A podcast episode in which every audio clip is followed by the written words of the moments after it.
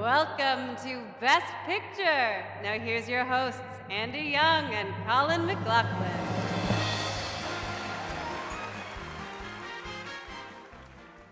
I'm asking you to marry me, you little Oscar. No, that's not a good. The first one with the guest, and you do a really. I don't think she. Did you explain to her the bit as well, or is it just like, why are you? Well, now this? I've listened to Blank Check. That just sounds like a blank check bit.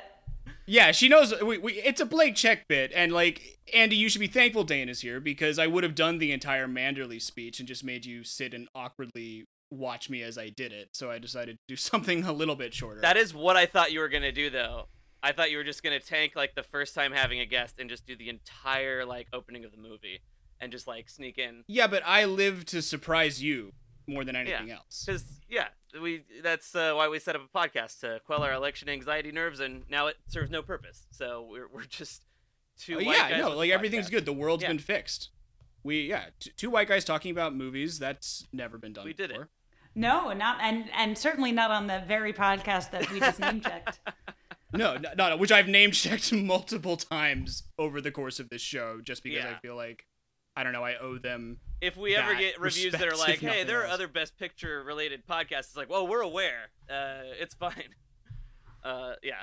I, yeah, I, I had to research all of their names, so I knew I wasn't stealing anyone when Mhm. I did We had to this. find the exact right one. But uh, why are we making fun of you for uh, putting together this quote, Colin? Uh, because this is a podcast called Best Picture with Andy and Colin. It's a podcast about the Oscars, the Academy Awards, specifically the 92 and counting movies that have won the Academy Award for Best Picture, the context of their Oscar win, and the legacy of their Oscar. My name is Colin. My name is Andy, and today we have a special guest. Yeah, we have a guest. That's awesome. Dana I- Schwartz is here. I'm incredibly happy to be here. Thank you for having me. Thank you so much for joining. Uh, I've looked at your credits. You're way too qualified to be on this podcast. Uh, so I'm already excited about that. But see, what you don't understand is I was just uh, spending the afternoon on my phone, so this is a big step up from what I would normally be doing. Oh my gosh. Right, and you can do it both. But um, I, I guess like quick. I, mean, I don't know. Dana is a woman of words. That's what they say, yeah. Uh, writer for Rescue uh, from Marvel Comics, uh, She-Hulk on Disney Plus, the Noble Blood podcast, books including Choose Your Own Disaster. Yeah. Uh, k- kind of just everything, you know. Well, Renaissance yeah, woman. does a little bit of it all. you. all mediums. I try to, yeah. A bit of comics, bit of regular books, bit of television. Uh, as long as it's it's involving writing words in, in certain orders, I have probably done it. Someone who's exactly as busy and exactly as wealthy as uh, the De Winters. So uh, yeah, that'll be great. yes. I will say I this will come later, but like I for my birthday this year, uh, everyone has had a birthday in, in quarantine, obviously. And uh, a friend of mine, like we set up like a really nice picnic and had like flowers and like I made scones and like we we had like a lovely like picnic out in the backyard. And one of my other friends saw the photos and she goes, "Oh my God, you look like this is Rebecca De Oh, Winter wow. vibes." And to me, that is high praise. I'm Team Rebecca. This should come out later in Yeah. the podcast. I'm Team Rebecca all the way. Huge fan of Rebecca. L- m- ca- Uh, Mrs. The second Mrs. De Winter can go fuck herself. Rebecca all day. Oh. every I was gonna day. say I like that you clarified, but then you went like hard into the la- the Yeah. one lane. Yeah, can It's you take one without the other? Can you be pro both of them in their own way? I, I am. I am pro both of them. I would never set women against. Uh, each yeah, what a hard role it has to be, as we saw from Rebecca. Um, but that's so funny that you like. I love. down. I love both characters, but I love. I don't think Rebecca is a villain, and I would argue. I don't think Daphne du Maurier intended Rebecca to be a Interesting. villain. I'm definitely excited to talk about that. neither do. Yeah, neither. I mean, like she just she wanted to fuck around and have fun. Also, can we talk about how? I mean, we will talk about this, but as a preview, her husband straight up murdered her and got away with it because he's wealthy, powerful, and white, and like rich and connected.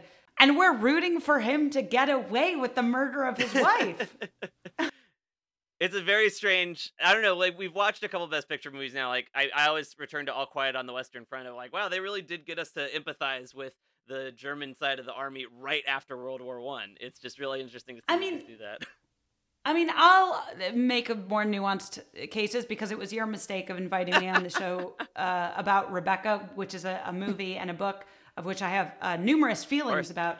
But I I love Rebecca as a book, and I love Rebecca as a as a film, and I think it's uh, uh, people think it's m- much more simplistic than it actually is. I think Daphne du Maurier was going for something incredibly complex and interesting, and Hitchcock saw that. That's why people always say that I'm very, uh, I'm a very Miss Danvers, is uh, what they say whenever they see me. They're just like, oh, you're classic Mrs. Danvers, the way you, uh, you gaslight people and you're mean to someone just because they're new. And um, well, I'm so ex- yeah. And I'm Jack because I There you drink too much. exactly. Everybody finds one.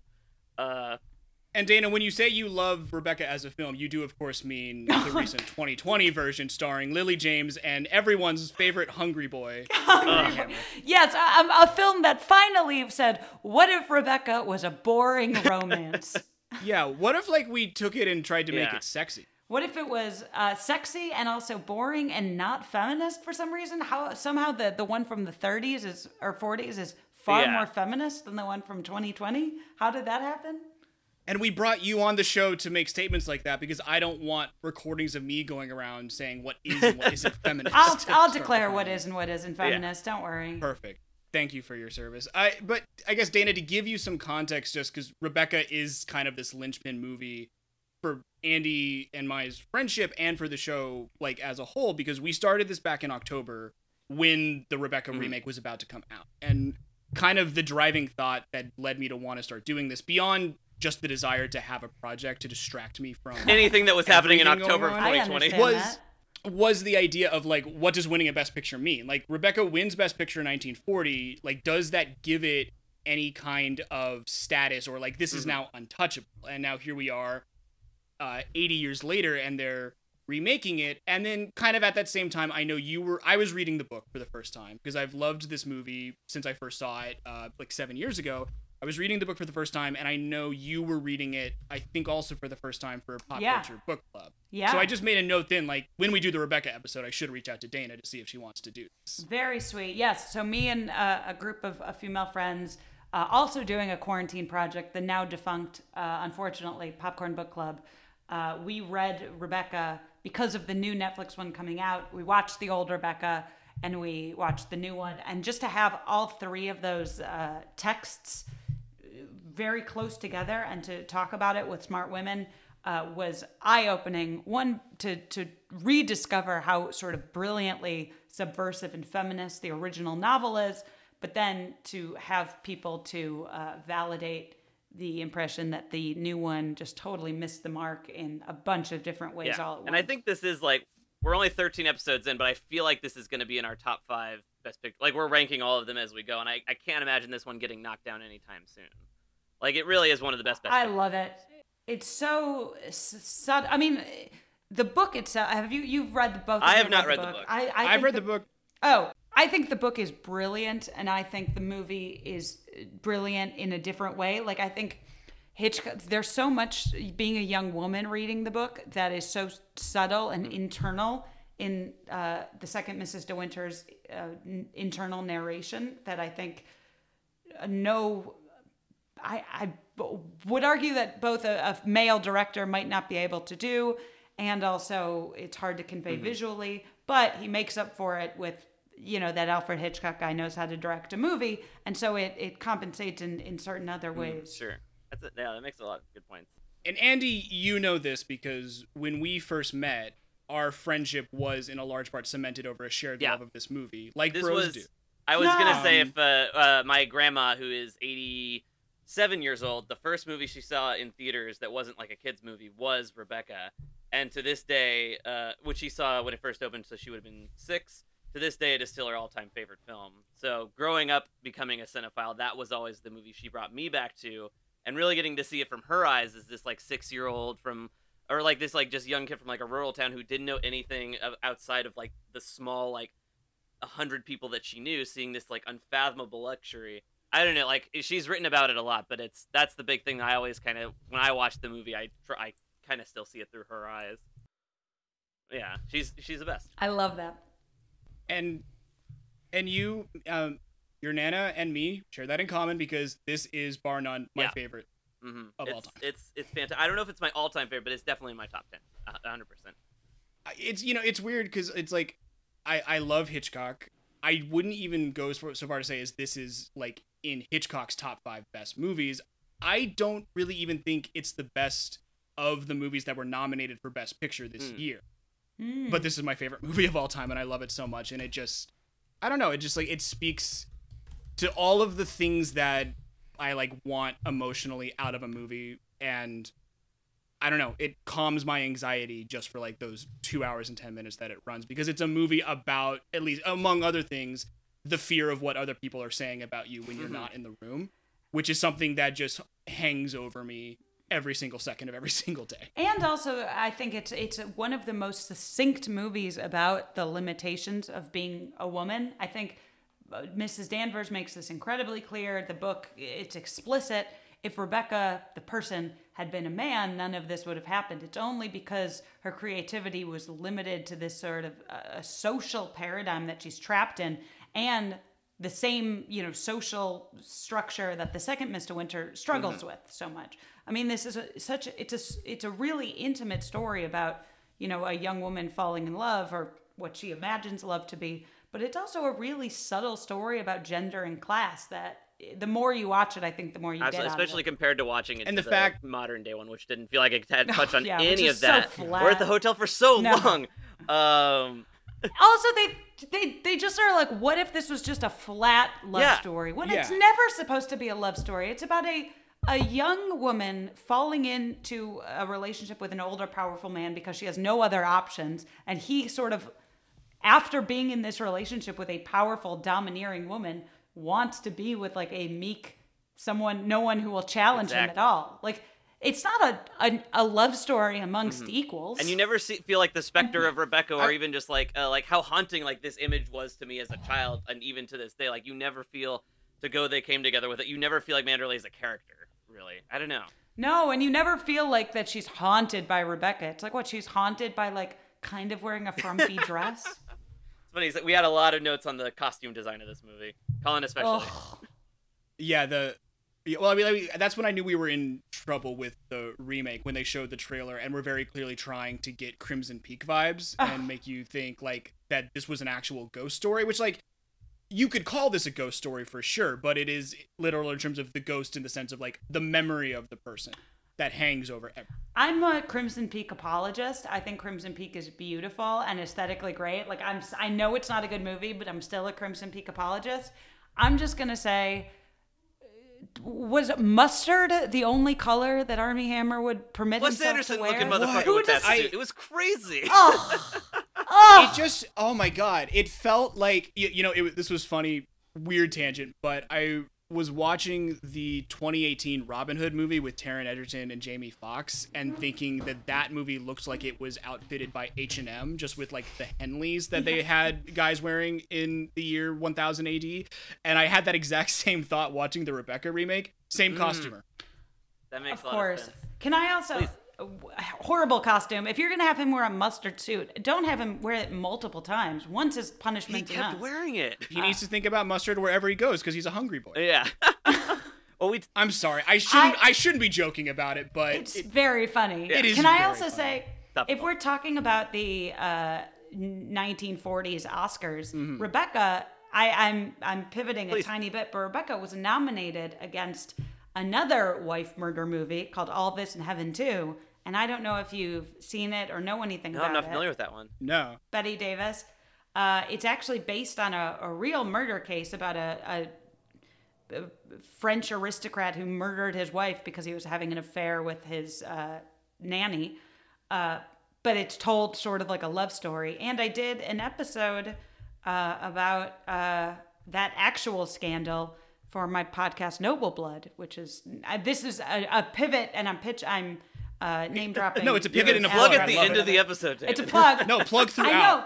I'm plugging throughout, but it is No, it's fascinating. I, think had no idea. A weird coincidence that it was happened to be nominated against, and it's another story about a wife murdering, about a a husband murdering his Mm-hmm. wife, but the primary love story is the murder husband with someone else, and in both uh, versions, the the husband is presented, I believe, way too uh, favorably. Interesting. I mean, this was a really stra- stacked year for Best Pictures for sure. I mean, it's like yeah, Grapes of Wrath, uh, Great Dictator, uh, Philadelphia Story. I'm I'm a big like I wish more comedies were nominated for Oscars kind of guy. So it was really nice to see uh, the Philly Story and uh, Great Dic- Dictator? Great Dictator Oh, get yeah. so much love, even though it didn't win anything. It was nice to see like okay, it got all the big nominations, which was nice. Yeah. I liked Philadelphia Stories presence just as kind of George Cukor's redemption from getting fired off of Gone with the Wind after the hell that was that whole thing. hmm But like this whole I- year, good. I know that I'm supposed to like like Gone with the Wind as a film. I have never e- even content aside, which is again something you should never say because it's like very racist. I just find it a such a boring. Oh yeah. movie. Where were Yes, where were you last Dana, week? That's what we were. That's oh my god, it's the big thing we were talking four about last hours, week. and the last two hours are people in fucking rooms. yeah. and I find it even as a child, like e- and like a nerd, like I'm talking not like child, like high school, when I'm like, oh, I want to watch all the great Right. films, Mm-hmm. and I like wanted to like it because I thought like, oh, it's good. I found it so Yeah. boring, and that's like. Again, a thing you should never say is racism aside, but racism aside, it's not a good No, movie. exactly. It's Even if good you were movie. able to put the blinders on that, which we did try to, we were like, okay, well, we understand why this was not one Best Picture because it's this like huge epic. It's based on this incredibly popular book. Like it checks that was all. also the, very racist. it- yeah, that was another. I mean, I will give Rebecca so this. bad. It was very refreshing to see uh, house servants that weren't in blackface or uh, uh, st- uh, stereotypical uh, portrayals of Yeah, African that Americans. is- So I'll give Rebecca that. yeah. genuinely a tiny, a tiny Yeah. something. we're still in this era low of but- the we're still in this era of the Oscars where it's almost like thankful when there are no Yeah. characters of color because at least like you don't have to see Hollywood's shitty depiction of them. I know. at that time as you sure they would have. You done. can't take it with Which me. is a I'm really terrible thing to say, me. but- I loved it so much, and then it's just like, oh, you just fall on your face like on the easiest uh, kick. It's just, uh, yeah. But it, I, yeah, You- it's it's hard. But- you can't say like racism aside, this was a fun, funny movie. But that's again But why we're racism talking about the aside- pictures. Yeah, and racism aside, like Gone with the Wind is billed as this great epic romance, and it's an incredibly bleak movie with very cynical views on love and romance. And Rebecca is kind of part two of that, where Mhm. like it does get billed as this, you know, sweeping love story. And the content of the movie is so dark, it's so cynical. These characters are broken by the end of it.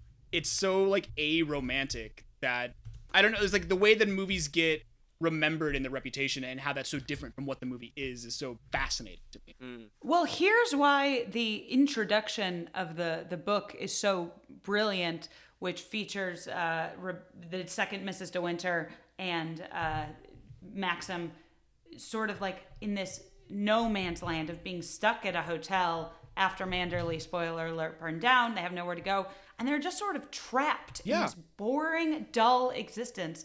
It's like a prison. And I think that that's really why Daphne du Maurier never thought of Rebecca as a romance and thinks that like people who thought of it as a romance were like completely misguided because it's about two like kind of not bad but and not tacky but like whatever the opposite of Rebecca is that like charisma, sophistication, joie de vivre, like two just like dull Yeah, people. like very shallow and like broken and a lot of ways, shallow, yeah. dull, fine, nice maybe, but dull Mm. people. And then they're trapped in this sort of meaningless, boring existence. Like it end, it's not a happy ending for No. them. They end in purgatory. Like It picks up that the only thing that made Maxim interesting was the existence of Manderley. And with Manderley gone, he is kind of nothing. Yeah. and to to even go further than that, the only reason he's even interesting because of Manderley is because Rebecca made Manderley. Yeah, that it They was like a shithole house before it was Rebecca a came shithole house, and she's cool and knows how to decorate and made it an amazing, interesting house.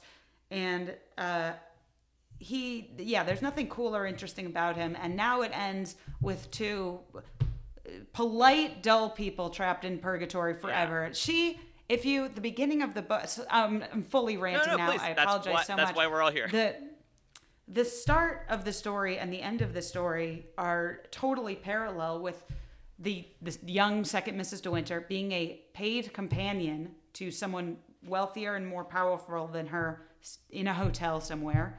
And the end of the book has her in the institution of marriage, but more or less a paid companion to an older, powerful person. Yes, Maxim is, you know, nicer to her than the uh, woman who I who's very funny, who I can't remember, the the rich woman, the American woman, in Mrs. Monte Van Hopper? Carlo.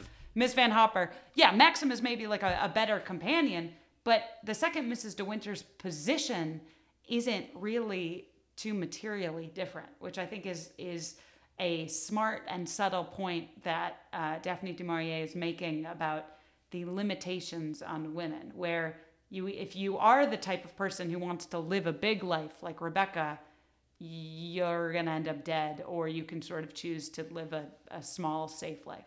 And it's almost like in a lot of in many many ways uh mrs van hopper is preferable to maxim because at least like she's mean but at least she tells the uh, the narrator exactly what she wants and what to do whereas maxim has all of these expectations but won't express any of them.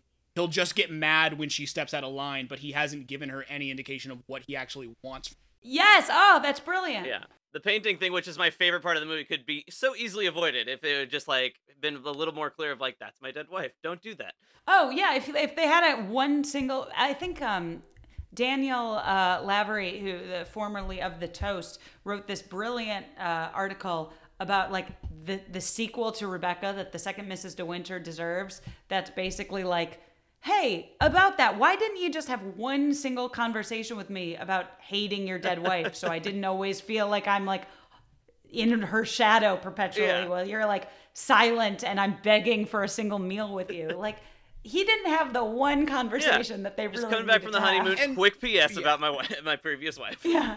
and that's especially more prescient in the 1940 movie because unlike the book in the 2020 version he doesn't shoot mm-hmm. Yeah. Well, that's like Haywood codes, right? Well, it, I've been trying to figure that out because that's the conventional wisdom. But uh, so the Criterion Collection, the David O. Selznick collection, has a lot of uh, Selznick's memos with Hitchcock. And while, um, so while Selznick was shooting Gone with the Wind, Hitchcock was overseeing the writing of the screenplay for this movie, and Selznick was furious at the first draft because Hitchcock basically changed everything to fit in line with what he wanted from a movie.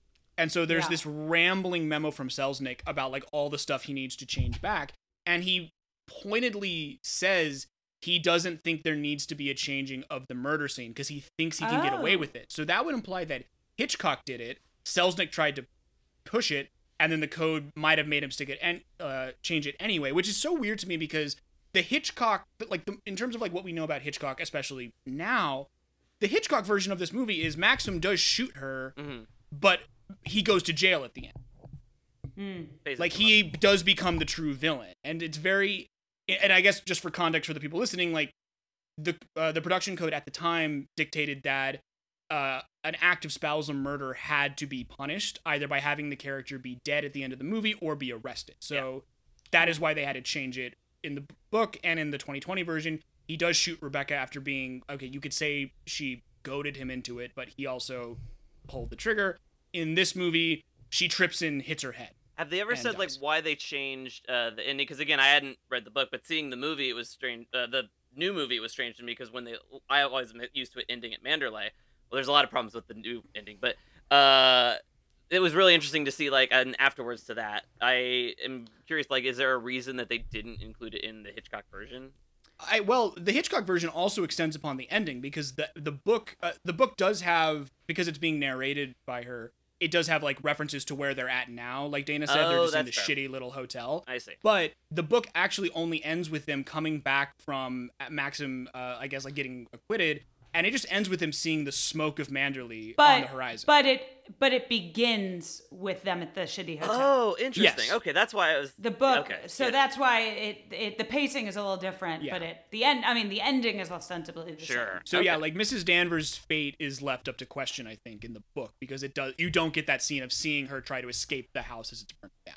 interesting. No, I kind of like thinking that she went down with the I do too. That's like Yeah. that was the biggest like I tried to be as nice as I could to the 2020 version, but that was the biggest like like it's so haunting to see her just in that window shot. Like I'll just never forget watching that for the first time, even on just like my nanny's like shitty VHS player or whatever. It's just like there's just so much power into that, and then to just like it's almost like watching like what the original Titanic ending was. It just like feels like a Yeah. completely different Mm. shift, and it really just changes how you feel about the movie because like watching the old one this time, I feel like I was paying a lot more attention to Mrs. Danvers than I have in previous uh watches, especially like her relationship with the ghost. This is her Rebecca. second movie. This is Mhm. Judith Anderson's second movie performance. now. Oh my Which- god, it's brilliant. I always thought only she had Academy won Award for it. nomination. No, Yeah. her only Academy Award nomination is for this movie. I had always it's- assumed she uh, won for this, and I was surprised. That, No. which made, it makes sense that Gone with the Wind, win or yeah, take two. It makes sense that the uh, good. I couldn't remember it. The John Ford Andy, movie it's that we all had to read in school. Grapes of Wrath. Grapes of Wrath. It makes sense that that lady won. I just think it's uh she Mrs. Danvers is such a brilliant nuanced female character Mm-hmm. that I feel like even today we rarely get like her villainy is so anchored and fun and interesting and like her love and loyalty to Rebecca like I love someone who's not all good and all bad Yeah. like she is objectively a bad person but it comes from this kind of like place of just like obsession like romantic semi-romantic obsession with Rebecca that's so fun to me Yeah, I mean, she was literally with her since she was like a baby. It's just like to have that. Yeah. That's just a relationship you can't have even with a marriage. To have been with someone that long. yeah Um, yeah, that's definitely a big thing I like anchored on this time. and she also like has you know her firm like stratified place within the social like economic structure but also is kind of placeless because she was rebecca's uh, maid like she was rebecca's Yeah. person and with rebecca gone like okay it's everyone tells uh, the narrator that like it's so nice that maxim lets her stick around because she like Yeah. literally would have nowhere else to go hmm It's also insane that they made the. Ch- it was so misguided with the the new movie. I'm sorry to, to keep harping on it, but I I have a lot of absolutely things I want it. to go back to, so not at all. Were they like we're like, oh, let's make it feminist by like empowering the second Mrs. De Winter, and it's like, okay, well, way to undermine the entire point of the Yeah. book, which is that the society has forced this woman to like be so insecure and not be able to voice any one of her opinions, which is like a relatable thing, and having her be like sassy right up front is like, what the hell are you doing? What is the point of this movie? and she like passes the buck to that like sweet little like mousy Yeah. uh, maid like for like the big thing. It's just like whoa, the, no, it's this was you. It's supposed to be you doing this. It's just uh yeah. There's so many it little things so like that. so misguided. the and whole the tone shift whole is so po- weird in the movie too, which you don't even feel. Yeah, a lot of stuff. Lot of stuff. I mean, all of it. It- but the whole the whole uh, feminist point of the book is like this is what society does to women. Like this is their expectations. Where it's like these are the limitations on them, and taking that away for like their pseudo girl power moment was very misguided. Well, let me ask you this because uh, you brought up a good point earlier of just I feel well I feel like Ben Wheatley was a very strange choice uh, as a director for the remake, but I yeah, how, yeah well, I mean there, there's a lot of stuff we could say. so I about that, found like, something out guy? today Oh. um, about Ben Wheatley. So he had the same writer on all of his movies except for Rebecca. Totally Oh, different. Which is like I just feel like you know I don't know what conversations were had. I just think that And I think he didn't cut it because I know he's cut on like most of his other movies. Uh, well, that's kind of. I mean, that's what pisses me off about the Netflix of it all. Like, I would probably buy that Blu-ray just to watch the special features and like get Ben Wheatley's like take on all of it. But because it's straight to streaming, and you know we're not going to get the Criterion version of that movie, all of like that information is just kind of behind like closed doors. And like the movie, I mean, it should tell us everything about how poorly that movie probably did. That they're not positioning it as an Oscar play, right? Mhm. oh, that would be a hilarious.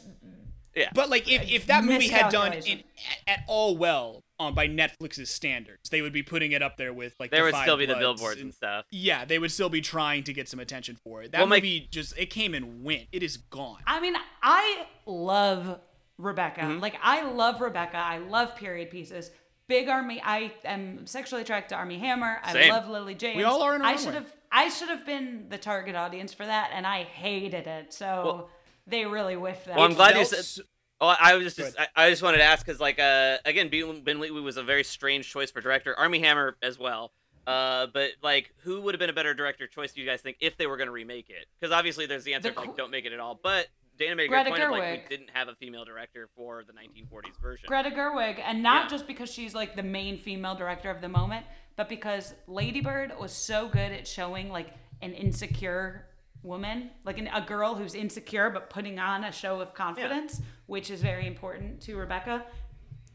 And Little Women was such a fresh, modern adaptation of of a, a classic book of literature that I would love to see her take on. I would love to see No, a Lynne Dana, Ramsay Little one. Women was confusing. It had too many. Ti- Little Women had too many timelines. I couldn't follow. really it. Too many timelines. Yeah, it says Yeah. like the, the people who jerk off to to. My favorite Christopher movie's Pulp Fiction, but I couldn't follow Yeah. uh, Little Women. Um, I was I, I Why was didn't thinking Little Women go backwards? uh, Little Women presented by- uh, set in the Tenet universe. They should have just that. gone through the backwards hole. Everything would have been different. Um, The fact that people like love Interstellar and is like, oh, I can't figure out because of like a girl cut her hair whether we're jumping forward and backwards in time. It's like context clues, motherfucker. I think I liked the intercutting. It was a little jarring to me just from coming from like the first movie. But again, I like when directors take a movie and they try to do something original and different with it, and that's why it's like I I feel like Ben Wheatley tried to keep his shoes a little too much into like okay, this is what the movie done before, without totally realizing what made the movie great. Um, It's also like, has he read the book? Yeah. Did he understand it? I Has he mean, met a woman? Has he he talked met to a woman? like major red flag. He said in an interview that, well, people thought it was the kind of thing I wouldn't normally do. And so I thought that was a good reason to do the movie, which is a terrible reason to do a movie. It's like the six degrees of separation thing where Will Smith is like, uh, my dad wanted to make cats and everyone told him not to, and he made It- cats. The whole movie feels to me like Tomb Raider 2 hit like a development snag and they had a couple they had like 9 months that he could do something else and so they slotted him in for that. Wow. It also felt like someone told him that Rebecca was a love story, and so he's like, "Oh, I guess I make this a love story," Mhm. even though it's not and never has been. And It you never really feel the anxiety or like the menacing like thing of like coming to this like huge place like a total fish out of water. It's just like I think that's the biggest thing. Like when we finally pull up to Manderley, I don't Manderley, I don't feel anything. It just feels like you know, No, like I- they had a B unit like pick up those shots when it's like this is again like one of the most beautiful like sweeping shots I've ever seen. That's why the 1940 version is so brilliant. I think like that shot. It's like because Alfred Hitchcock is great at like foreboding menace, mm-hmm. and that's that he's he's really good at that. In the eye, you know. Oh The- man. Yeah. Yeah. The shot of Joan Fontaine just like seeing Manderley for the first time and like cl- not really even being able to process its vastness. Yeah. Like that's the best shot in the movie to me. Mhm. And in the 2020 version, it's just like, "Oh, we're in the car and look at that colorful big house. It's nice." Like it's it just misses the mark so much on the I like was Andy, I was gonna, pair of Seven- shoes. Yeah. She's having the time of her life with her new Yeah. husband. he, he put sand on her back. It's very romantic. Yeah. Ooh, so sexy. I'm glad we didn't have like a whole like honeymoon sequence set to like I'm walking on sunshine or anything like that. I'll give him like again like if we're really lower in the bar, uh, post And then era. the end of the end of the movie is them being like sexy and in love, being like, "We'll search the world for our new home." Like what? Yeah. Who are you? Let's revel in You're this not- a minute. Like a lot Yeah, of stuff it- happened. Your husband just murdered his wife, and you're okay with that. Relax. Oh my gosh. Take a beat. But again, even on like the casting stuff, it's like I think we had talked about like uh, when we were we watched I watched with uh, Colin and his wife, and we had talked about like maybe like John Hamm would have been an interesting one. But the, after rewatching the old one, I think the biggest casting thing for me is Jack. Like it just doesn't. I'm like George Sanders, like yeah, like he just has this like commanding voice. Like I understand, like if he was my cousin, I would, I, I'm not, I, I'm just saying. But it's just like I don't think, no disrespect to Sam Riley, I just don't think he was the right casting choice. You know? Oh my God, Sanders is is the perfect casting choice. Yeah. I also think I love Armie Hammer and uh, Lily James individually. Yeah. Um, although that movie sure did make me question uh, them as movie stars, Yeah. stars. But I think the biggest casting mistake was doing a thing that Hollywood rarely does, which was not uh, leaning into the age difference, which I think is so important Yeah, That's so wild. in the wild. dynamic. She's dy- 31 and he's 34.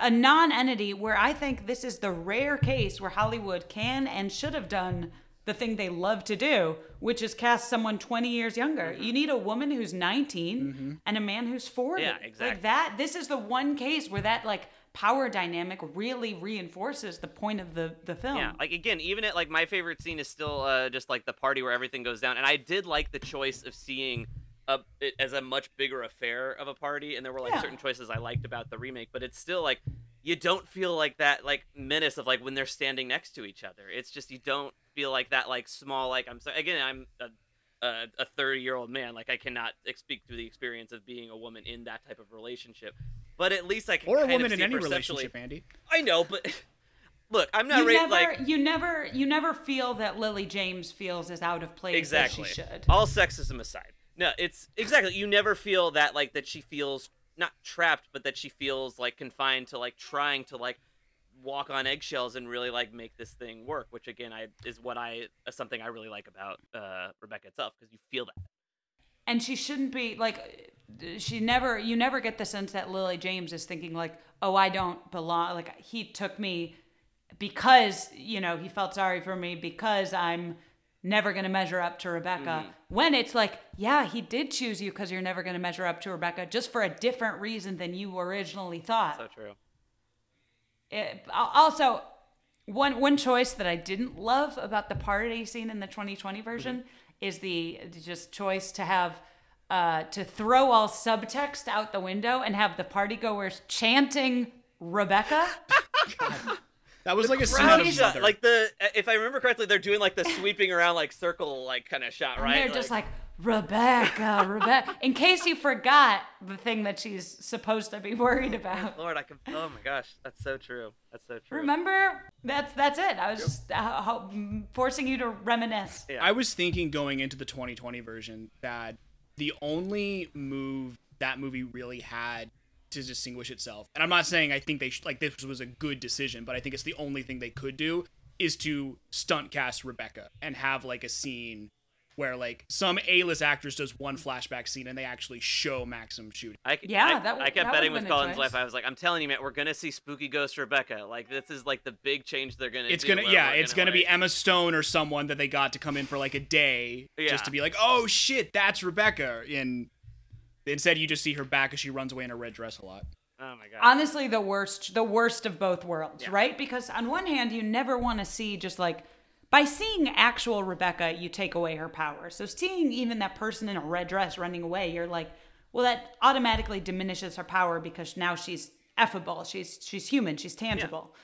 Uh, but hy- hypothetically, if someone were to make the point of like using an A-lister's power as a stunt cast, I would be like, okay, I see what you're trying to do, but just having it be like an anonymous back of the head, I think you you get the worst of both worlds. Yeah, it takes away that power from hearing all these different stories of like this was Rebecca, no, this was Rebecca, no, this was Rebecca, and then the audience, it's like that classic Jaws Blair Witch of it all of like the thing we don't see is like the, the amalgam that we create in our heads, and we get to do it Yeah. through characters instead of even just seeing like the characters back of a. It's like okay, well that's already like dipping into my own expectations of like who this character was physically as a living. They being. made her. They made it's like, oh, so she's a perfume ad. That's what she is. oh, she's an ad for Dior. They went on Shutterstock Wonderful. and just pulled some uh, pulled some Mm-hmm. stuff to use. Have either of you all seen uh, the Burberry short film commercial that Mark Romanek did with uh, Domhnall Gleeson and uh, Mhm. Sienna Miller? Yeah, I No, but I love Well, Domhnall Gleeson. uh, yeah, Mark Dana. Number one, check it out. Best movie of 2016. Fantastic. Okay. It's like it's like a Done. it's like two minutes, and it's like this silent like movie about like the origins of Burberry. And Domhnall Gleeson plays Thomas Burberry, and like Dominic. Burr. yeah, Dominic West is in there doing stuff. It's crazy. But like this move, like the 2020 version is like the feature length of that almost, where it's just like immaculately designed like costumes and people kind of casting glances at each other. Yeah. The other one I'm remembering is like, which I remember like from the like jump we were talking about when we watched it together was when we see uh uh Mr. DeWithers in the first uh in the in the first movie, it's like he's about to jump off a cliff or he's like looking along the ocean. And in this Yo. one, it's just like we don't get any of that. It's like the longing look across like the hotel lobby or something like that, right? Is it the first time they Yeah. see each other? It's just They- even those little things. It just it to- totally changes what the movie is. They made him flat and they made her flat. They turned her into like, and I don't use this word lightly because of like the whole like Star Wars discourse, but they did turn her into like a Mary Sue Sure. in the worst way. And they turned him into like just a generic like Hallmark movie heartthrob, which mm-hmm. is not at all what it should be. Yeah. I feel like if the script was like actually good and it had like a real like like I mean Andy to wait go way back to your question, I would have said Karyn Kusama for this movie. Oh, interesting. Like when you just look at like the choice. invitation. If I didn't get it in, I thought Lynne Ramsay would have been a good one. Well, oh, well, Lynne Ramsay should direct everything if you ask me, but like also good. I, I kind of feel like if all the elements are in place, the role of Maxim is kind of like the role that Leonardo DiCaprio, both intentionally and unintentionally, was born to play at this point in his life. Yes. Oh my God, that would have been so Oh, good. like, Now like dates teen. It's like yeah, it yeah, it's works like you put him with like Natalie Dyer or somebody. Like, what he's already doing. I, Oh yeah. my god, that would have been so good. Oh my god, a, a Leonardo DiCaprio now who's so good at like being a lit hot but like a little menacing. Yeah. Yeah. W- with like Um, a 20 year old actress, and it would have been genius. Then. What about? I thought the.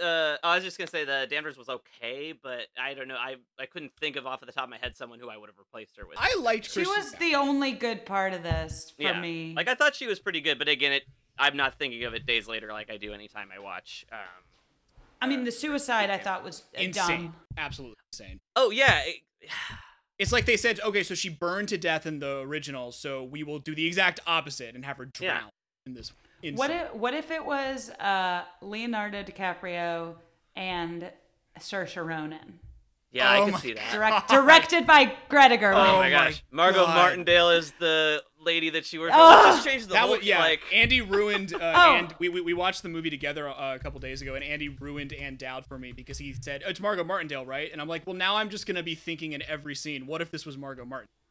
Yeah, No which is disrespect- what I, th- I thought I she had been cast like before. Like when I think of this movie, I'm like, oh, they'll cast Margo Martindale. That's the part for this I mean, thing. I mean, Ann Dowd was great. she is no disrespect. The Mrs. the Mrs. Danvers in my new Saoirse Ronan Leonardo DiCaprio version is Lesley Manville. okay, okay. Is my da- is my Danvers because I think she plays the Danvers role in Phantom Thread. I Ooh. feel like that was an intentional Yeah. choice because like it's weird that they remade this movie because the last decade has kind of given us two spiritual remakes of Rebecca, Crimson Peak and Phantom Thread. Mm. Which like Yeah. Phantom Thread is kind of doing the absurdist comedy version of Rebecca and Crimson Peak is doing like okay, what if Rebecca but like there are real ghosts, you know? Yeah, and I love Phantom Thread because that's the only way to make this a love story that works is to make them both demented. Right. And you know, like A truly toxic relationship. Yeah. yeah, like a literal toxic relationship that then uh, that then uh, cancels out how toxic the relationship is. Man. I feel like we've spent way more time talking about the remake, but by talking about the remake, I feel like it helps showcase like how good the original Best Picture For Mutiny, yeah, was. for Mutiny on the Bounty, I watched three fucking versions of that movie, and we split that pretty evenly between the three. So I think that's totally fine. Um, I think you're totally right. I think by pointing out what the the old the new one does poorly, it's just reinforcing like what a Yeah. clever tightrope walk uh, Hitchcock did. Because again, like, have you? Yeah. Oh, good. Oh, please no. Oh, I was just gonna say the big thing that strikes out to me, and maybe it's because like I read the thing is like, oh, it did win best cinematography. Is just how great the cinematography is. It's something I always love about Hitchcock's movies. Most m- much for what you said of just like the storytelling aspect of it, of how he directs our lens. Uh, and there's just so much of that in this movie that I feel kind of goes unnoticed. But you know, again, that's what good cinematography does. The Um, exteriors of Manderley are actually very uh like it's not very tactile. Like they kind of have the front facade of the building, but the rest of it is all matte paint, which I think Mhm. like is another Ooh. thing that distinguishes it from the 2020 version where that movie feels very tactile and it feels like well, we can do this in color as opposed to the black and white version. We need to make it colorful. But in this one like the mansion kind of feels endless and dreamlike because they're literally drawing it out to like the ends of the frame as much as they Yeah. can. Yeah, that's fascinating. Now I want to rewatch it. Uh huh. Have you guys seen Have you guys seen um, any Mitchell and Webb? Uh, I don't think so. I, I'm not sure I'm familiar. So Mitchell and Webb are a, a British comedy duo, and they have this great sketch about where one of them pretends to be Selznick, and he's like, "Oh, well, I remember when when Hitchcock came to me and he said, "I'm doing this film about Rebecca," and I said, "Great, who do you want to play Rebecca?" And he says, "Get this, nobody." And I said, "No, uh, Hitch, this is America now. If you have a film called Rebecca, audiences want to see a dame named Rebecca." So they they do a sketch where it's the entire thing is Rebecca but it's the second Mrs. De Winter is Rebecca, and she's haunted by the husband being like, "No, that's where my second wife will sit." where they do it in the future tense. That's incredible. What a, She's that, like- that has all the ingredients of my favorite. Sketches, Mrs. Danvers is like, incredibly "No." specific. So so so Mrs. Danvers goes, "Nobody goes in the East Wing yet," and she and I'm I'm Mrs. Danvers or I'm Mrs. De Winter for now. What a niche so specific good. film. I cannot wait to watch that. That is- Sounds I'm fun. gonna It's watch so it. niche. Um, it's so good. That's on my list. I love it. You gave us a nice transition there, though, Yeah. Dana, because I do want to talk about uh, Hitchcock a little bit. Um, you big Hitchcock person, Dana? Uh, I think the the normal amount of Hitchcock. Sorry, my, Okay. my cat Beetlejuice just jumped up right behind me. What's up? Hi Beetlejuice. Hi Beetlejuice. Hi Beetlejuice. I mean, Yep, It worked. three times. Um, I, I I really do like Hitchcock. I'm missing Yeah. I'm missing a I'm missing a few of his, but I've seen the big the big ones. He directed like 80 movies, so that's Yeah. that's okay. Um, I've seen a lot of them, including like the ones he did before he came to America, and it's interesting seeing like the difference of like 39 steps, uh, 39 steps or like the Lodger or whatever to like Ye- comparing to this one. so yeah, that's just what I wanted to mention. So he was a big shot in England, where he directed the first uh, British talkie, a movie called Blackmail. He did the 39 Steps, which became the biggest, the highest grossing British movie of all time at the time, and then he beat his own record in 38 with The Lady Vanishes. And so when Selznick kind of made a big splash out of like, I'm bringing Hitchcock to America, and he's going to do Rebecca. It was this big deal, which is weird to think about because back then, like, Hollywood was not nearly as director obsessed as it is now. Like, it was a notable thing that Alfred Hitchcock was coming to make American movies. And I feel like It wasn't auteur obsessed. Yeah, which is kind of funny because Hitchcock is at the center of like the birth of auteur theory. Mhm. For you know, You know who gets re- into that in a really interesting way? Is have you read uh, William Goldman, Adventures in Yeah. the Screen Trade? Mhm. yeah, yeah, Yeah. You know, like as a writer, I definitely love uh, how directors get uh, all the praise and love and everything. Yeah, as an great. Editor, it's really fun to see like, oh yeah, like Chris Rock. I just uh, went in and I went into Final Cut X, beep bop boop.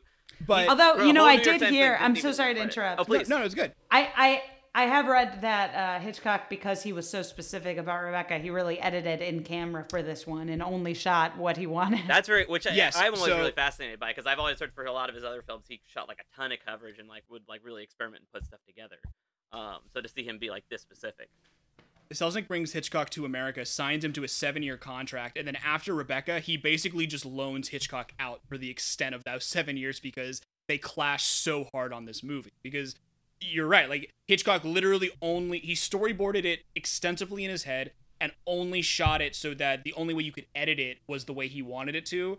And Mhm. given that at this time Selznick was going insane, taking over Gone with the Wind, he went ballistic when he found out. So there's I- I'm I know that there like it doesn't exist, but like there was a significantly different Alfred Hitchcock director's cut of this movie that Selznick oversaw the reshoots of to make the movie that we have now. Um, and like the other thing that like makes this movie work and is so interesting is that Olivier and Fontaine uh, hated each other. They did not get along, and the reason for that was, do you guys know who was supposed to play uh, the second Mrs. De Winter? who? oh, who? Vivien Leigh.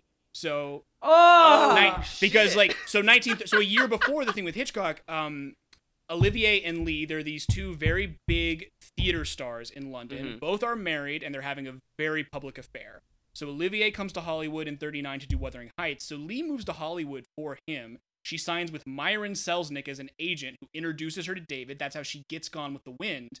And then Rebecca was supposed to be like their Bogart and Bacall movie basically. But they neither of their divorces had been finalized yet. So Selznick felt like that might like that scandal, whatever you want to call it, might overshadow the movie.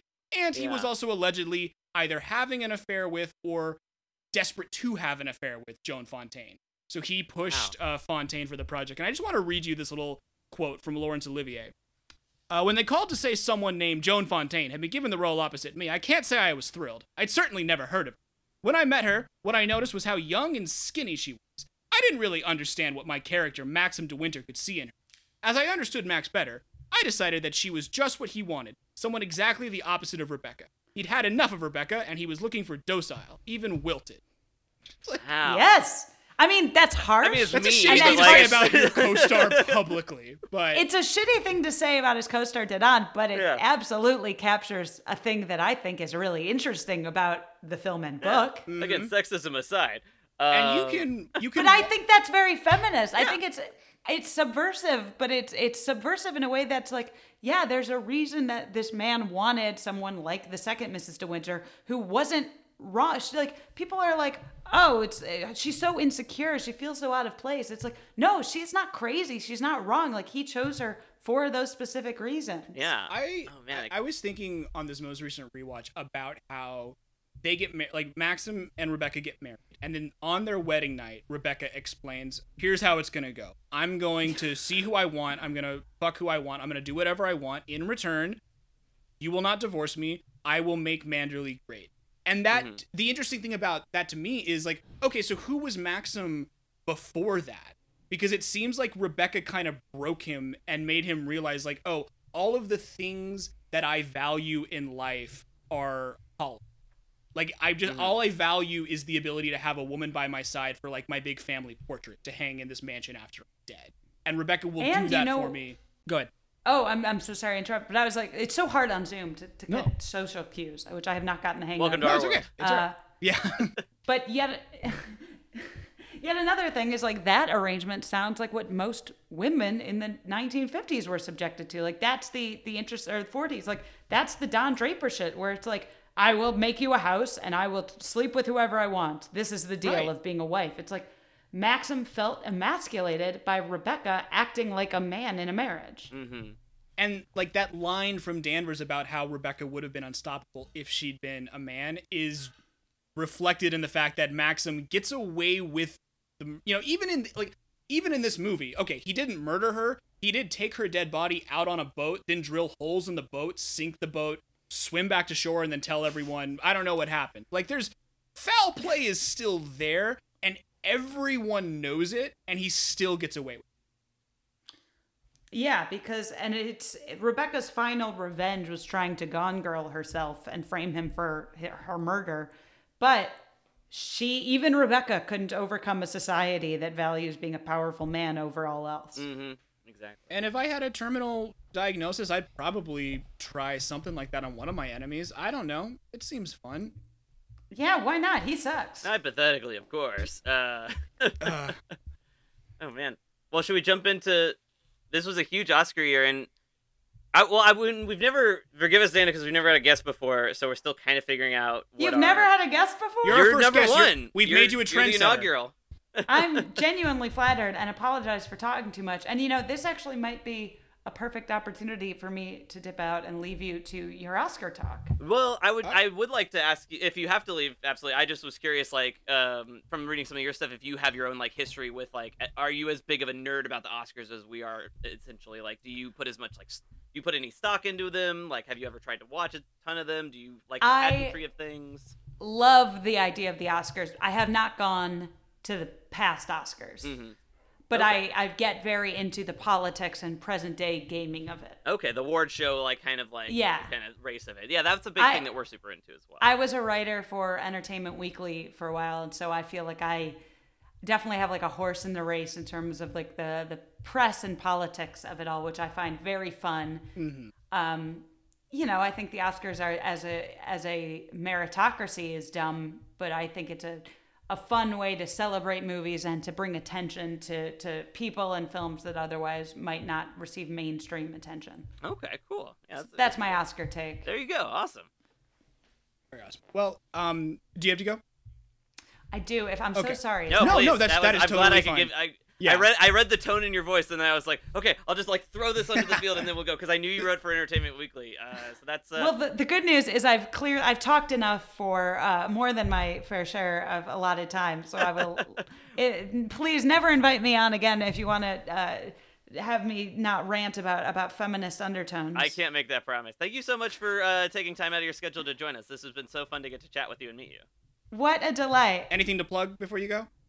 Uh, yeah, please listen to my podcast, uh, Noble Blood, which is about historical royals, which I feel like has some spooky Rebecca vibes. Yeah, Maybe. it Oh, gets in there. It's like a, it's a similar like stream for sure. That works great. I find it oddly funny and soothing, soothing to listen to. I don't know what that says about me, but it's a great show. Colin, thank Yeah. you very much. awesome. Thank you so much for uh, for joining us, Dana. Have a Yeah. great night. Bye. You too. Bye, Dana. All right, Colin, let's get dorky. Let's get into the Oscars.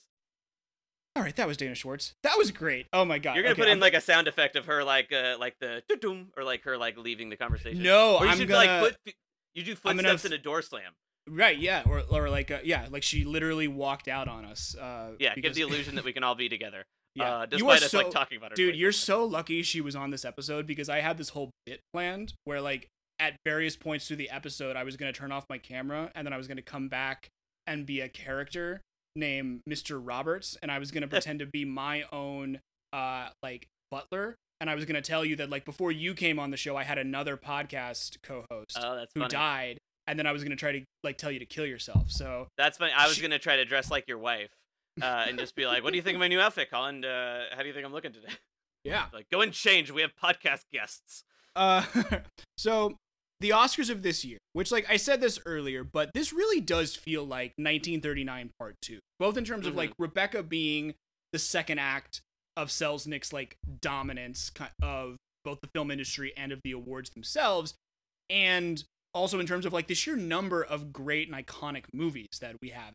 Yeah, again, super stacked Best Picture. I even want to see the one that uh, Dana brought up because that sounded fantastic. Yeah. But it's like we're starting to like we have like ten nominees, and we're getting to the era where you and I have now seen like minimum like half of the things nominated. Whereas before it's like we saw the one that won. And I Uh, hadn't and again, even- there's so much good stuff this year. It's hard to say like Yeah. maybe uh, Great Dictator should have won because again, we're in a very specific year where Hitler is on the rise. And I sent you the text, but FDR is the first sitting president, uh, pun intended, to uh, radio into the uh, addre- uh, and address and thank the uh, Hollywood and essentially give a giant middle finger to Hitler. It, yeah, so Franklin uh, Roosevelt is the first president to make an appearance at the Oscars. I'm we were talking about this today. It's not that many that like a president or a first lady does something involving the Oscars, but it has happened a Mhm. couple of times. This is the Yeah. first. This is also the first year that uh Price Waterhouse Cooper or sorry, I guess it's Price Waterhouse then the accounting firm. It will become Price Waterhouse Cooper. It'll become uh, partners with the Oscars to both do the counting of the ballots and mhm. to keep the winners uh, secret until they are announced on stage. And luckily, that's been a great relationship. There have been no hiccups in it. Like neither party have made Mhm. any mistakes since then. Never have we ever uh, had any uh, major errors in the formula. It's just been smooth sailing for 92 years. This is Um, the the first. So this is the first year that the winners are not given to the press in advance Yeah. to be published after the awards have happened. Because, because last year they were those- yeah. yeah. Last as year I was just was to say, notably, LA. Times uh, got them early, as everyone did, but then they released it to uh, around at the 8:30 edition, so people would literally walk into the Oscars and know exactly who was going to win. Um. So, but yeah, like just among the big hitters, we have Rebecca, which like Mhm. you know it was interesting because when the movie came out, one of the reviewers did say like it's very good, it's very like lavish and intense. It's probably too weird for like you know most viewers to take to. This was still the third highest grossing movie of 1940. Yeah, that's why it was interesting to hear. This was a massive Selznick Never working with Hitchcock again because it's like, oh, he made like a critically uh, acclaimed yeah. film, an award-winning film, and a huge box box office draw. Well, another part of it is that at like Selznick kind of goes out on top in a way because Rebecca wins Best Picture, so he's got two consecutive. He, he becomes the first producer to have two consecutive Best Picture wins, and then he mm-hmm. dissolves Selznick International Pictures.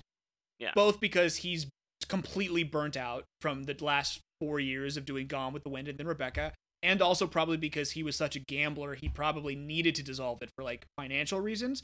So Sure. his income for a number of years is just loaning because he still has all of his contracts with his stars and talent. So he's loaning them out and that's his income for a while. And he does he develops Notorious before he sells that movie to somebody else Mhm. and he does uh, oversee Spellbound and The Paradine Case and to Selznick's credit Hitchcock has always kind of hinted that Spellbound was his favorite of all the movies he ever made. Now, Oh, wow. on the on the other hand, uh, Hitchcock basically modeled the killer in Rear Window out off of David O. Selznick, That's very funny hear. like I was ju- physically.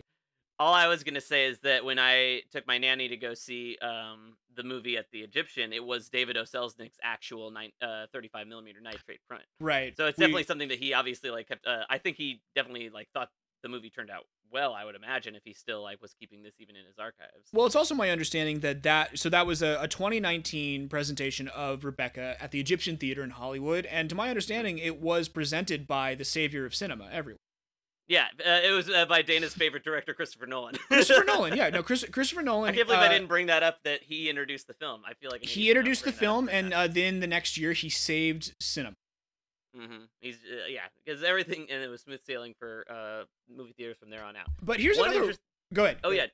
I feel like we're, we'll probably say the same things whenever we have some of these. But one is that I'm starting to because I always write down like the date of the Oscars, but then also where it was, and we keep bouncing back and forth between the Biltmore Hotel and the Ambassador Hotel. Yeah. So we're back at the Biltmore this year, and it's still kind of like I, I sent you some footage of it. It's still kind of more or less like a fancy dinner or like a luncheon, like more of what the Golden Globes. Yeah, it's presented like an exclusive event and not like Mhm. a big spectacle meant to be viewed as entertainment.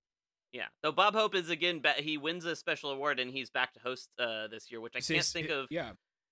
Oh, I was just gonna say I can't think of a lot of instances where a uh, host is like won or been nominated for an Oscar in that year. Sans like James Franco for 127 hours, obviously, if you Hmm. can call that hosting, and uh, uh, Seth MacFarlane for the song in Ted. But besides that, I can't think of a lot of other examples of someone hosting and winning or being nominated. We'll have to see as we as we go through because I yeah, Yeah. that's a that's a very interesting stat to have.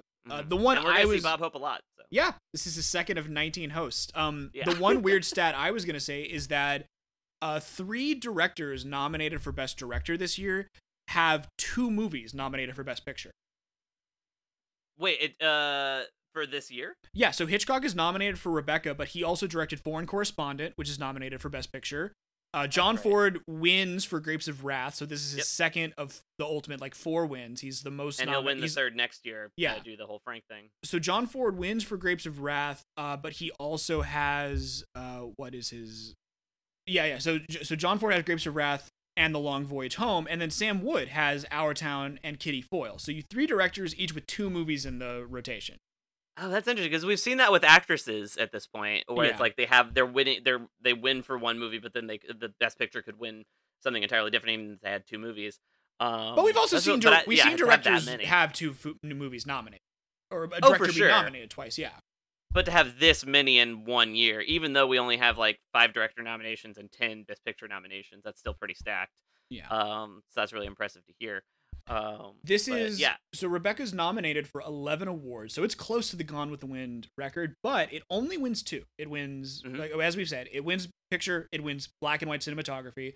It should Yeah. win visual effects. Like, dude, the the Criterion featurette on the visual effects are crazy. It's like Oh yeah, and it's well because what one, Uh, the one that won the Thief of Baghdad, Thief of Baghdad, right? which a big big Baghdad. Thank you. big event thing, and it's also so Thief of Baghdad has three wins this year, which makes it the most winning movie. So it's the first time that the movie that won the most Oscars wasn't nominated for Best Picture, which is really interesting. Right. And we're And- seeing a lot of like the practical effects being like like you said, like those matte paintings and stuff like that. Uh-huh. is cool. Well, The one yeah. thing that's oh yeah, go, you go. the, the, the visual effects in Rebecca are the kind that don't lend themselves to attention. Like it's all about like building the immersion and not making you realize that's an effect. So it's the kind of stuff that tends to go uh, unnoticed.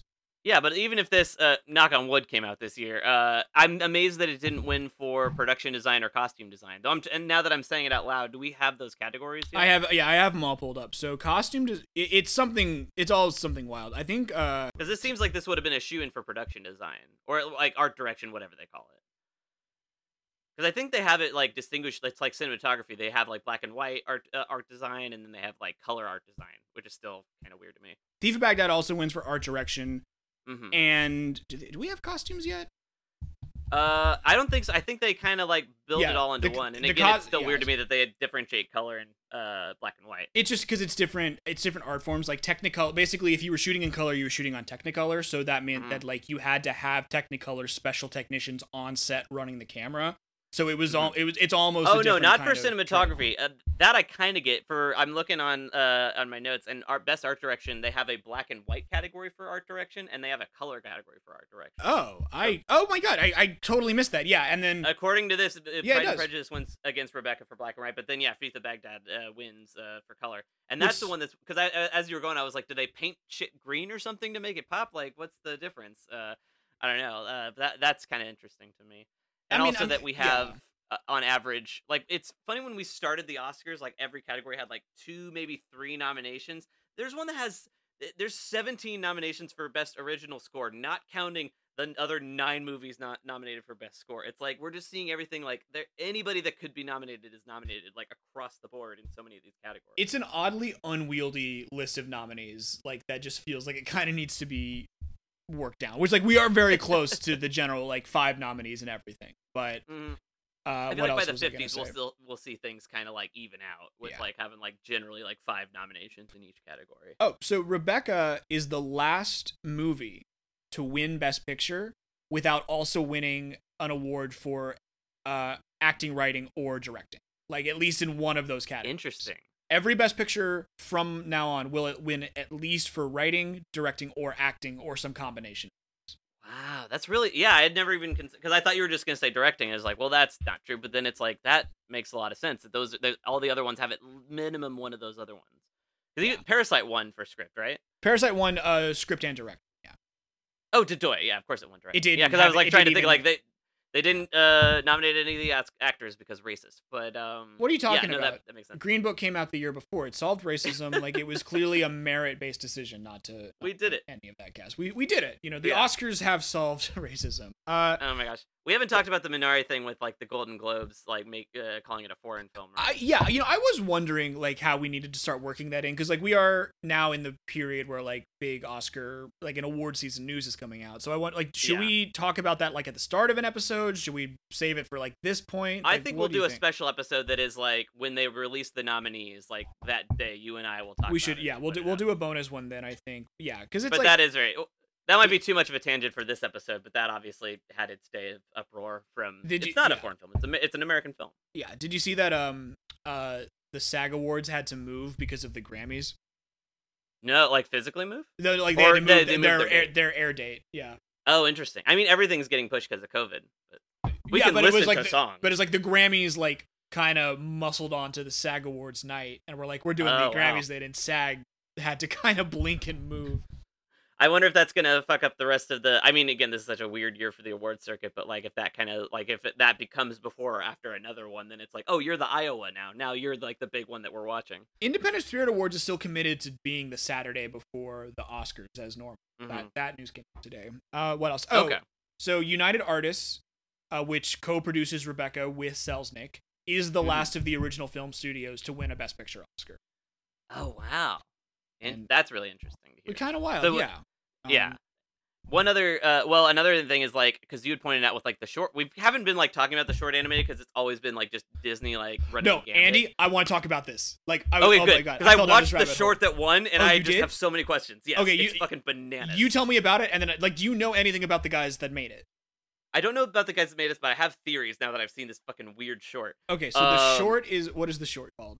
So the short is called uh, Milky Way, and it's basically uh, these cats that take a balloon ride basket up into space, and then there's all these like it's like watching like Pink Floyd's The Wall. It's all like all these like milk nipple uh, like hills, like exploding milk, and like these buttery waterfalls, and it's just like this hugely like trivial, like very psychedelic thing. And then of course, as- as Biggie said, it was all a dream. Um, but it's just like it was MGM, and Disney isn't even nominated for a short this year. No, partly th- because they're going into features with like Pinocchio, which wins two this year. But still, that was very surprised they didn't even have like anything in the in the pot this year after like again running it for like the last like eight nine uh, or eight seven or eight years. Right. So this is th- this is the first year since the establishment of the short. Uh, the, the, ah. this is the first year since the establishment of the cartoon short subject movie that Walt Disney does not win. He does not even have one uh like nominated, which to me says they Yep. probably didn't make one because yeah, like they're moving more into feature direction. Pinocchio wins. Pinocchio, yeah. Yeah, it wins original score and original song for When You Wish Upon a Star, uh, which makes it the first animated movie to win an Oscar in competition. Because Snow White had won honorary Right. Oscars, which uh, like it Mhm. had never won over other things. But so this movie, this short film, The Milky Way, it's made Yeah. by this guy named uh, Rudolph Ising, who Okay. he and oh god i had you know no i wrote all this down. Why am i looking online? I had all of this written down. This is so bonkers. So uh him and a guy named hugh harman they come up with disney. Like they they're they first worked with disney um i think in like kansas city or whatever it was where disney got started. They moved to hollywood with disney. They want to have their own outfit. They can't make it. So they end up working for disney as animators. They are largely credited with developing a lot of the animation style that is associated with Disney at that time through like the silly symphonies and such. hmm Um, around the late 30s, when Disney's producing partner Charles Mintz breaks, they leave uh, and go work for Universal because Disney famously uh, doesn't own the rights to his original character Oswald the Rabbit. Universal. So as Disney is Mhm. becoming its own powerhouse, Universal is still making Oswald the Rabbit. Ising and Harman were very uh, integral to that character, so they went and kind of just kept doing that um, with Universal, and then Universal starts establishing their own animation department. They kick these guys out. So then they basically are responsible for establishing the animation departments at both Warner Brothers and MGM. Mhm. And while they are Oh, at wow. Warner Brothers, when when they go to Warner Brothers, um, they go to Warner Brothers. They get teamed with uh, Leon Schlesinger, who says, "I want to take a character you guys have made, and I want to put it into these new series of cartoons I've invented. They're called Looney Tunes." Oh wow. So these guys were kind of integral both to the creation of like Disney's style of animation and of Warner Mhm. Brothers Looney Tunes. And then they eventually kind of make their own studio after they like get because like they'll They go to Warner Brothers. They build up the animation department. Warner Brothers starts not uh, dealing with them in terms of their budgetary demands, so they leave. They go to MGM. They do the exact same thing. They make this movie Milky Way for MGM, and then the same thing happens, and they make uh, Ising Harman uh, Productions, I think, or something like that. But like, it's just such Mhm. a weird thing to consider, like how just massively influential these two guys whose names no one knows are yeah. to like Well, modern in- to animation. Well, it's interesting because MGM had another film that was not a short film, animated short film that was nominated in this category that was also cat themed, and it was directed by one Hanna and Barbera, uh, and it was uh, called Puss Gets the Boot, which is the first Tom and Jerry short. Oh, I was gonna guess it was the first of the Puss in Boots trilogy, but yeah, exactly. Of the first, like they had Antonio Banderas, uh, uh, his great great yeah, and I and we've talked Um, about that how Tom and Jerry kind of do have a bit of an Oscar run over the next couple of years in their short. exact. They kind of yeah. This was the first one, but then eventually they do start kind of to run it and like have a the. I, I think we said how many years they went in a row. I want to say it was like six or seven. It's a something like lot, yeah. After Disney gets out of the short game, uh, like Yeah. Tom and Jerry are the next biggest like property uh, Mhm. to win. That's interesting. I'm curious to see, like, as we start getting to that, if like Disney starts to muscle back into that, or if they've kind of like Well- decided like we're sticking to animated features at this point, Well, and I'm then like the yeah. newsreel of it all kind of goes away. I'm stealing a little bit. I mean, we'll get into this next episode, but next year the um the Fleischer Superman shorts are nominated.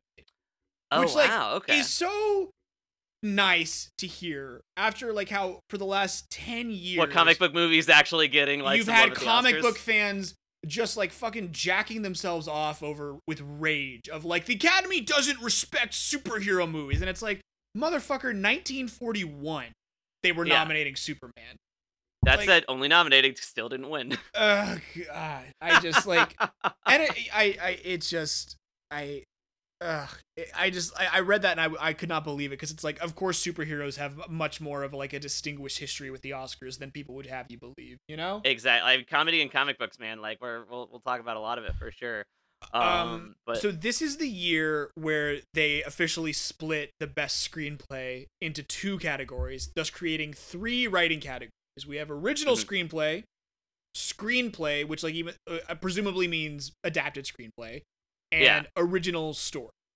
oh, I thought we had that in previous years. No, this is the fir- so previous years we'd had the two. It was best screenplay and best story. Oh, I see. Okay. Now they've split just the screenplay category between original and uh, adapted material, whereas story still exists in its weird kind of like I don't know purgatory of like what does this actually mean? And yet we still have best original score and best score, which I still don't totally. I know you explained it to me like in two different episodes. I still to- totally understand the difference. I I explained it to you and I still don't totally understand it. I, I see that our buddy Alfred Newman is still here in the best scoring, winning. Um, Yeah, I, I think it's uh anything I think it's like if you it's like sampling, right? Like if you sample too much of like pre-existing material, that takes away that makes it a best score and not a best original score. Right. Um, well, I think also this is the year where Walter Brennan becomes the first performer for, or the first actor to win three Oscars for uh, just the acting categories. Yes. I think he had one supporting and then two lead. I'm probably wrong on that. Um, but obviously, this is a record that we'll eventually see broken again uh, by uh, Mr. Daniel Day. Um, and I feel like probably someone else no, has not gotten the. wait. a Bre- how, how, how many Oscars does Brennan? Walter? Brennan becomes the first performer to win three Oscars for acting. Uh, yeah, And but I'm Dan- not sure if that includes. Uh, DDL uh, only has three though, right? Yeah, but Walter Brennan become uh does as well, so he Okay. uh, ties them, I guess. But Katharine Hepburn. well, has but I don't know if Walter Brennan has them all for lead acting or if they're he has a supporting one in there because all of Daniel Day's are lead ones. Right. Okay. Interesting. No, so it's Mhm. all three supporting for Oh, interesting. Oh, Well- so it is like it's they they're each the yeah president vice president. very interesting. That is so funny. Um, yeah, good. Yeah, good year for the Oscars. It's definitely one where I'm glad the film that won won. Uh, I'm a little surprised that it didn't go to like one of the more crowd pleaser ones, or again, uh, one of the more topical ones like uh, Great Dictator. But again, like this is yeah, it's one of the best films ever made. So I I totally see why. It's the one thing that's weird to me is legacy, and obviously this is fleeting, but like we were talking about, it's like you can't stream or really rent this movie digitally right now. And it's Uh, so strange Rebecca? to me that you can't really, yeah, that you can't really. I it's have- not a super easy one to acce- access if I- you, unless you want to buy it. I have to imagine that's a Criterion collection because the two Hmm. movies that you cannot rent that Alfred Hitchcock made right now are Notorious and Rebecca, both of which have Criterion Collection. Like I wanted to show Harry Okay. Bosch uh, Notorious over the summer, and I had to buy the Criterion Collection. Like I know my life is so hard, but I, I have to imagine that has something to do. Okay. Well, I hope they change that at some point because again, it's just like, well, that's a whole other big part, uh, conversation about where cinema is going right now, especially you know being in a quarantine for the last uh however long, and people are primarily streaming or renting their content. Uh, and it's like if they want to see like the good one after watching the bad one that we spent so much time talking about, they really can't unless they want to like double down and like buy a twenty dollar DVD, which, as we know, most people won't. Do you want me to blow your mind? Please. I would not give Rebecca Best Picture this year. That's I kind of get. I honestly like I you had kind of like hinted at that at the start of the conversation, and I Yeah. kind of like what what would you do like Philadelphia? the Philadelphia story. story. Like I, I. I watched that for the first time uh, this month. I loved it, and it just like it's like kind of like it happened one night, where like that's such a Yeah. lightning in the bottle, just like incredible, incredible movie. I love the kind of like comeback tale for George Cukor, where like after Selznick fires him off Gone with the Wind, he goes and makes this, and then has this big Oscar player. Like my only issue with Philadelphia story, because Philadelphia story wins, uh, it, it wins Jimmy Stewart. Jimmy Stewart Best Actors and Screenplay. The one Mhm. thing I would change is I would I can't believe Cary Grant's not even nominated for them. Yeah, yeah. Oh, Like, really? That's an. he's I not haven't seen it nominated at like, all. It's- Paramount. It must be a thing where it's like they only wanted to run one person and James Stewart just had this rising star. And I think Grant is Yeah. I think Grant win does he win next year? Cuz uh next year so here's the other interesting thing, I guess, is um no, he doesn't win next year. He is nominated, but for a different but uh so like obviously two pow- three major performances in Rebecca. Joan Fontaine, Laurence Olivier, uh, and Judith Anderson, who all three Mhm. are incredible. And Judith Anderson is definitely the one. If like I had to re- award one, it would be hers. I do find it interesting that neither Fontaine nor Olivier won, especially where like Olivier is kind of just on this like dominant run as an actor. He was nominated Yeah. the year before for Wuthering Heights. He's nominated this year for Rebecca. He's just going to be this presence at the Oscars, and yet the only time he wins Best Actors is for the movies that he directs.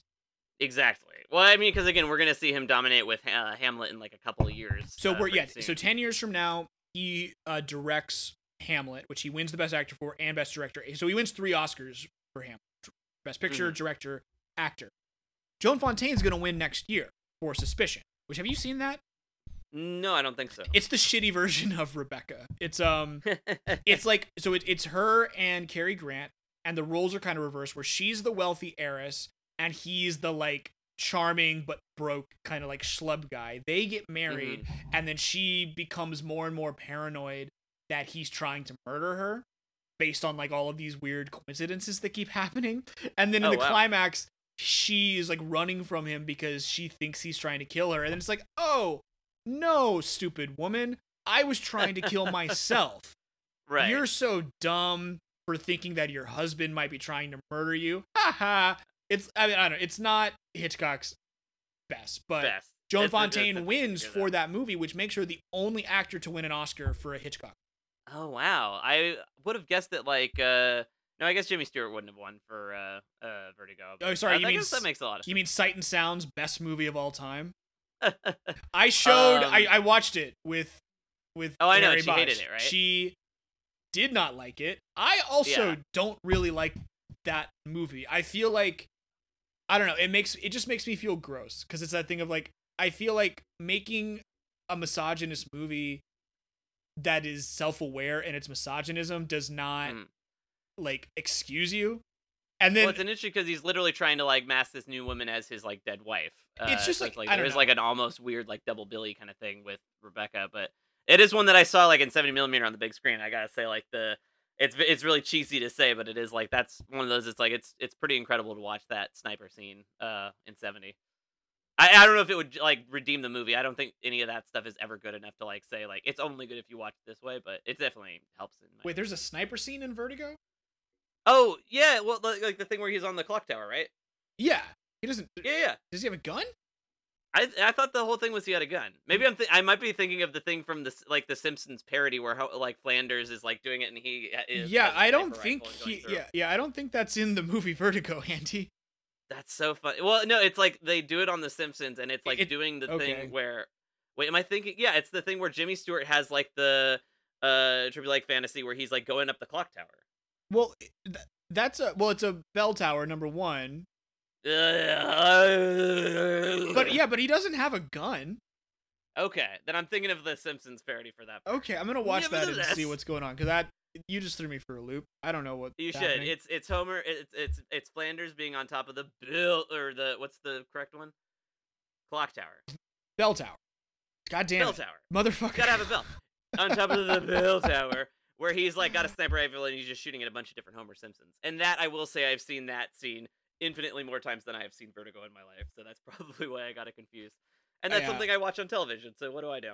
I just I Um, showed I showed her Vertigo, and then I was like, "Hey, you want to know something? People regard this as the best movie ever made. It be it it took out Citizen Kane in 2012, and we all talk about like it. Hitchcock's best movie is like it's. I don't know if I'd even put it in my top five. I would definitely not put it in my top five. I mean, like it's in the middle. Like I mean, it is weird because it's in the middle of that dominant run he had in the 50s, where it's Mhm. like I think you know Hitchcock just because of like the sheer run of Rear Window, Vertigo, North by Northwest, Man Who Wasn't There, Psycho, like doing those in consecutive years is just like that's a god tier like run, Yeah. regardless of what you think of those movies. But I do feel like it leads people to maybe not give as much reverence to his 40s movies like this, his 30s movies like uh, 39 Steps, and his 60s movies like uh, The Torn Curtain, all of which I think Yeah. are very, very good. Even his twenties movies like The Lodger and like like you were saying some of his silent films. Uh, I don't love um, Lodgers. I mean, you don't like The Lodger? I just I, I recognize the importance of it for its time, but I could. I, Oh, had interesting. I had kind of a so wings thing with it, where it's like I, I appreciate it. It's it's tough watching silent films these days, but it's like I see a lot of the kind of like im style kind of stuff that he's doing with it with framing. Um, no, it's it's like one thing- definitely an uh, influential movie. I just don't get any joy out of watching. that's fair. well, the one thing I wanted to talk about is like we've was we haven't seen a ton of it yet, but we're gonna see a lot of it. Of like I'll call them like political best picture winners, Yeah. movies that kind of try to reflect the times. Um, which of course we saw, I would argue a bit in the Trump administration and with like some of the other films that we've seen recently. Uh, that I think like probably won best picture for reasons other than it's a good movie. And I don't think it's necessarily his best movie or even the best movie that was this year, but part of me really kind of wishes that we had seen The Great Dictator win Best Picture just to make kind of more of this statement that uh, uh, FDR was also making at the award ceremony. Uh, but I also like I just like the idea of Hitler being pissed off at something, uh, and like having to read a newspaper of like a, a clown making fun of him winning this prestigious award. Um, so there's a little part of me that kind of wishes that this had been the one for Chaplin to uh, get to have some sort of. I I mean that's my same thing where it's like my my love of Rebecca isn't affected by it winning Best Picture. I think it's a very interesting Best Picture win, especially given that it's the only Alfred Hitchcock movie to win Best Picture. That seems crazy, but yeah, it's like especially in the context of the time, great. Like I mean, Philadelphia Story just for being both a masterpiece and also like a movie that represents Yeah. And everything I'm, that the I'm here for like comedies winning Best Right, Picture. yeah, it's never like- going to be a complaint. it just me. represents everything the Oscars don't really reward any. Uh, Mhm. but uh, so another Best Picture winner this year, though, Foreign Correspondent, is the first movie to make Nazis and Hitler an active part of their story because it's about a guy that undercovers a Nazi spy ring, and it was like this. okay. It, I haven't seen it. Uh, the book that I recently read uh, talked about it a lot because it was kind of like after like you know dozens and dozens of attempts at making a movie about the Nazis that ultimately got shot Mm. down by the studios or by the German consulate in LA for being unflattering to Nazis. Foreign Correspondent was the one that finally squeaked into existence just because by 1940 like it was kind the writing was on the wall. American movies weren't really playing in Germany anymore. Like there was nothing really to lose by being nice. But my Mhm. understanding is that it's kind of a middling uh, effort in comparison to movie like movies that could have been done. Right. Um, but yeah, it's like I definitely see that. And, you know, we're a couple years off from Casablanca, which is a very political movie, and hmm yeah, I mean, like part of the reason Rebecca exists is because Hitchcock uh, wanted to get his family out of uh, Europe. Yeah, but that other Hitler, it, it's not like an Emile Zola kind of thing of it, right? Like, or do they actually really like tackle? No, like, it's about the- a it's about a guy. It's about a newspaper guy who is concerned about uh, Adolf Hitler and Nazism and undercovers a Nazi spy ring and works. Oh, to- wow. I think it's based on a true story And that was nominated this year as well. for Best Picture. Yeah, it's another Hitchcock. That's really interesting because it, that's it's curious to me that they didn't, with all this stuff going on, try to go for more of the uh the political like stance of a film, but Mhm. maybe those two like kind of canceled each other out or something. Well, like it's all, but it's also like I mean, Great Dick, like Foreign Correspondent is. I mean, it's a thriller, right? It's political. it- It's it's political in that it has Nazis as bad guys. It's not political in that it has guys saying the Nazis are wrong and here's the reason why. Like it doesn't. It Yeah, yeah. exists still to be a piece of entertainment. It just uses Oh, yeah. modern trappings to like set its story. Oh, but again, like Inglourious Basterds, which was like uh, like nominated for maybe the most of any of Tarantino's movies. I don't quote me on that, but it's also like it's one that won a ton. Uh, it's like we can absolutely see it from a piece of entertainment making a statement, even you know, 80 years after it happened. But Inglourious Basterds Um, makes that statement much more explicitly than something like Foreign Of course. But I'm just saying there's more to it than just that. Like there's an entertainment factor to it. Exactly. Uh, and it sounds like with this one, there's something more to that. And then Great Dictator exists solely to like poke fun at the beast. Um, which again, like, I don't know, like the, the comedy nerd fan of me and the political junkie in me kind of is like, that might have been the better choice for this year. But it's hard to say because I, I can't imagine a movie beating Rebecca on my ranking list for a while, if ever. Like it is truly. We do have of the best films ever won Best Casablanca in three episodes. That's true, but it's like ah, there's like a schmaltziness to uh Casablanca that kind of like uh creeps on me every time I rewatch it. Uh, but again, it's another one of those I've seen like uh, on the big Uh, screen. No, bro, I watched it. Seen, and it's We watched it again last beautiful. week, and it's it holds up so well. It's Oh, so really? good. I'm excited Oh, yeah. because it's it's one of those. It's always like you just feel the entertainment and aesthetic of it all. And that's is that the one that's after How Green Was My Valley? No, we have Mrs. Or Miniver the- first, Mrs. and then Miniver, Casablanca. that's right. Have you seen Mrs. Miniver? No, that's oh on my, my god, it's so. Oh, I cannot. Oh my god. Don't don't tell me if it's good or bad. I want to Okay. kind of like go. I will not tell you what I think of like, Mrs. Miniver, but that's gonna be a really with all these episode. movies, I always try to go in and not even like look you up on Letterboxd to see like what you thought of it. I want to like go Okay. in blank, but I'm very. I'll stop posting my about it for reviews sure. then, just just for you, because I love you. No, Um, don't do that. I tried to do the thing where I, I delayed mine, but it's like I I don't know. I, my memory is so fleeting as it is. Keep writing them. I'll just. uh I I- think I you blocked anyway, so that's probably fine. I as you Um, should. But um yeah i the only other thing i really want to point out about this uh this year with the oscars is that it only uh wins and is nominated for one award but you have uh a 1940 adaptation of pride and prejudice where laurence olivier Mhm. plays mr darcy and i think it's very interesting because after this they do not make pride and prejudice as a feature film until the 2005 Keira Knightley. no. Yeah, well, but no, they they make really? a million miniseries. Like Andy. Okay, like, that's what it is. yeah, it's I was gonna say like my wife loves like I actually like for Christmas one year my wife was like really into this one specific BBC miniseries and I thought I'd like dug and found it and then I'd got the wrong one. There's so many adaptations. they make a. I always they- assume yeah. there were at least a couple theatrical though. That's so Uh, interesting. Not since 1940, they but they do make one like every 12 years or so. It's like the it's like the Mm-hmm. Olympics or something. Like it's legally required. We must adapt Pride and Prejudice now. But from That's what I was 1940 gonna to say. two- it seems yeah. like yeah, one of those James Bondy like long running like things that we just in keep bringing back. 2004 there's a Bollywood production of the movie called Bride and Prejudice. But other than that, it's the 1941, the 2004 one, and the 2005 one, which also like is gonna be in the Oscars that year because it uh Mm-hmm. you know it's nominated for score, which it's a it's one of my favorite movie scores. Sure. And uh, Keira Knightley is nominated for Best Actress, which I feel like we don't talk about enough. talk Like, about enough. I yeah. feel like because that's the time of like pirates, so I feel like that kind of overshadows like a lot of what she was. doing. But like that's what it's supposed to be, right? Is like you have a Mm. breakout like hit like Pirates, and then like you do the Oscar thing and you get nominated, and like both she and yeah, Jo- you're Adam Driver, you're in Star Wars, and then you're Right. like uh, critically acclaimed for this. and you had her for that year, and then you had Johnny Depp for Finding Neverland, and then like Mm-hmm. you, they both kind of just like started doing other. I don't know, like Keira Knightley, like it's not like she doesn't exist, but like she's just I don't know. She's kind of just I haven't seen Keira Knightley. she's doing her yeah she you know she plays like movies that show up at the landmark every couple of years when you go to see it. Like I don't I never Which no about them. complaints here, because again, I'm really miss going to the landmark. Yeah, I miss going to all movie theaters. It would be nice to do that. Oh, yeah, but there's a specific type of like that movie where it's like it's playing at like this art house theater and that's it kind of stuff. Like especially like, like Laemmle had those that well like because I used to live at the Encino one and that's where it was like Bollywood shit, maybe this like huge movie on its like last legs, and then like these random little indies that played South by or Sundance or whatever. And it's like I miss getting to like discover that kind of stuff. Um, well, shoot, does that wrap it up for uh for Rebecca? Yeah, I mean, you know, it's Shall like we leave Mandalay? we started uh, got all the special features. Uh, all the American critics on it call it Mandalay, and that Oh, you know wow. what that really uh goaded But my gourd. You guys didn't watch the movie? That's not how she says it. It's literally like the one of the first words. It's Mandalay. Um, yeah, And, I you know, it's like we started the show to talk about like what an Oscar buys you, and in this case, it's like we're not gonna other than miniseries because they do they did do a, like a '90s miniseries of Rebecca. hmm We're not gonna remake you for 80 years, and then Yeah. after that we can do what. I feel like there is like a, uh, I've, that's so much of like the Netflix thing of just like okay, like nobody's done it for this amount of time, so I guess we have to, and that's been so much of their programming. I mean, it's like a mix of that and like old timey British feel now times.